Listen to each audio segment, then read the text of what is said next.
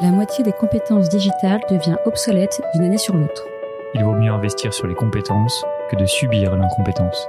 Je suis Guillaume, cofondateur et directeur pédagogique d'Untrain, agence de formation sur mesure pour les métiers du digital et de la tech. Avec l'Avant-Garde, on vous propose de rencontrer nos traîneurs, ceux qui font le succès de nos formations, ceux qui ont un temps d'avance. Ils sont spécialistes marketing, data, acquisition, produits, et ils viennent vous confier en 5 minutes les clés de leur efficacité. Ce sera court, concret et ce sera utile demain. Bonjour à tous et bienvenue dans un nouvel épisode de l'Avant-Garde.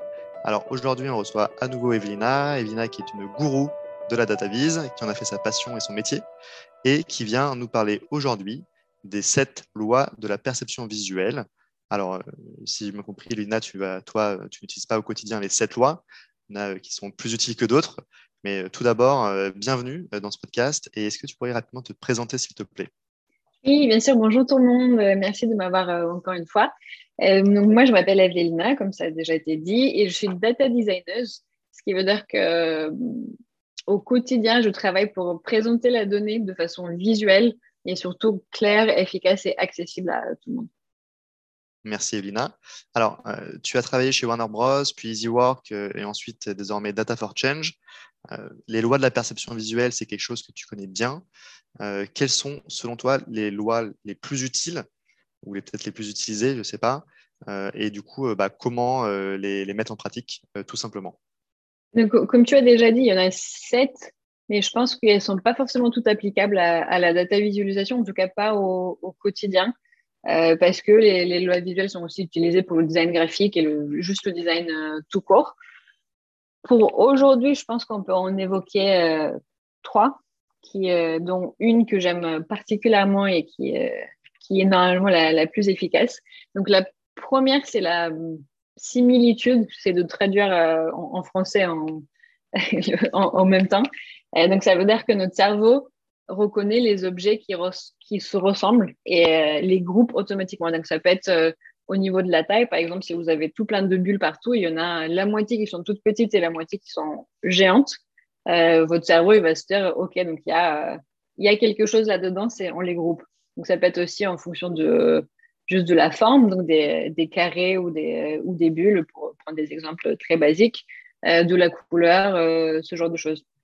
Donc, un des exemples les plus flagrants des années euh, précédentes, ça pourrait être quand vous regardez la, la carte des élections aux États-Unis, il y aura forcément du, bleu et du rouge euh, euh, divisés un peu, peut-être pas en deux, mais presque. Donc ça, c'est le, principe de la similitude en action, qui veut dire que bah, notre cerveau, c'est tout de suite, donc ça, c'est les républicains, ça, c'est les, démocrates. Donc ce serait la première euh, loi qui, est très, très pratique à, à avoir en database. Et la deuxième, c'est la proximité. C'est-à-dire que euh, les objets qui sont à côté les uns des autres, euh, on les considère encore une fois comme, euh, venant du, même groupe.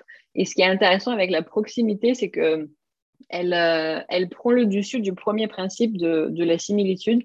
C'est-à-dire que même si j'ai plein d'objets de formes différentes, donc des triangles, des carrés, des cercles, mais je prends des formes différentes et je les mets les unes à côté des autres.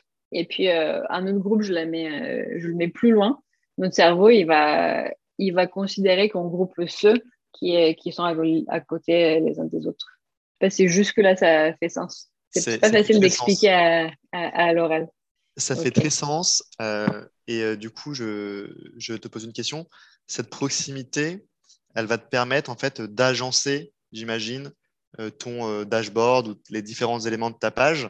Euh, mm. C'est ça Et ensuite, une fois que tu as bien défini ton agencement dans ta page, tu vas appliquer la similitude pour designer chacune des sections J'aurais dit plutôt que c'est dans la, à l'intérieur de ta visualisation en elle-même, tout ce qui, ce que tu évoques là, je dirais plutôt que ça, qu'il s'agit de, de la hiérarchie de l'information. C'est-à-dire quand tu crées ton dashboard, tu mets en haut à gauche, tu mets l'information la plus importante et puis les gens vont, vont lire ce qu'il y a dedans de, en, mode Z, donc de, gauche à droite et puis en bas et encore à droite.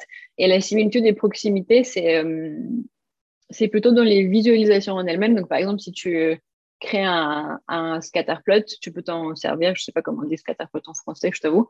Euh, donc, il y a plein de, il y a deux axes et, plein de cercles au milieu. Donc, si on veut les grouper, on peut utiliser euh, euh, la, la, similitude, par exemple.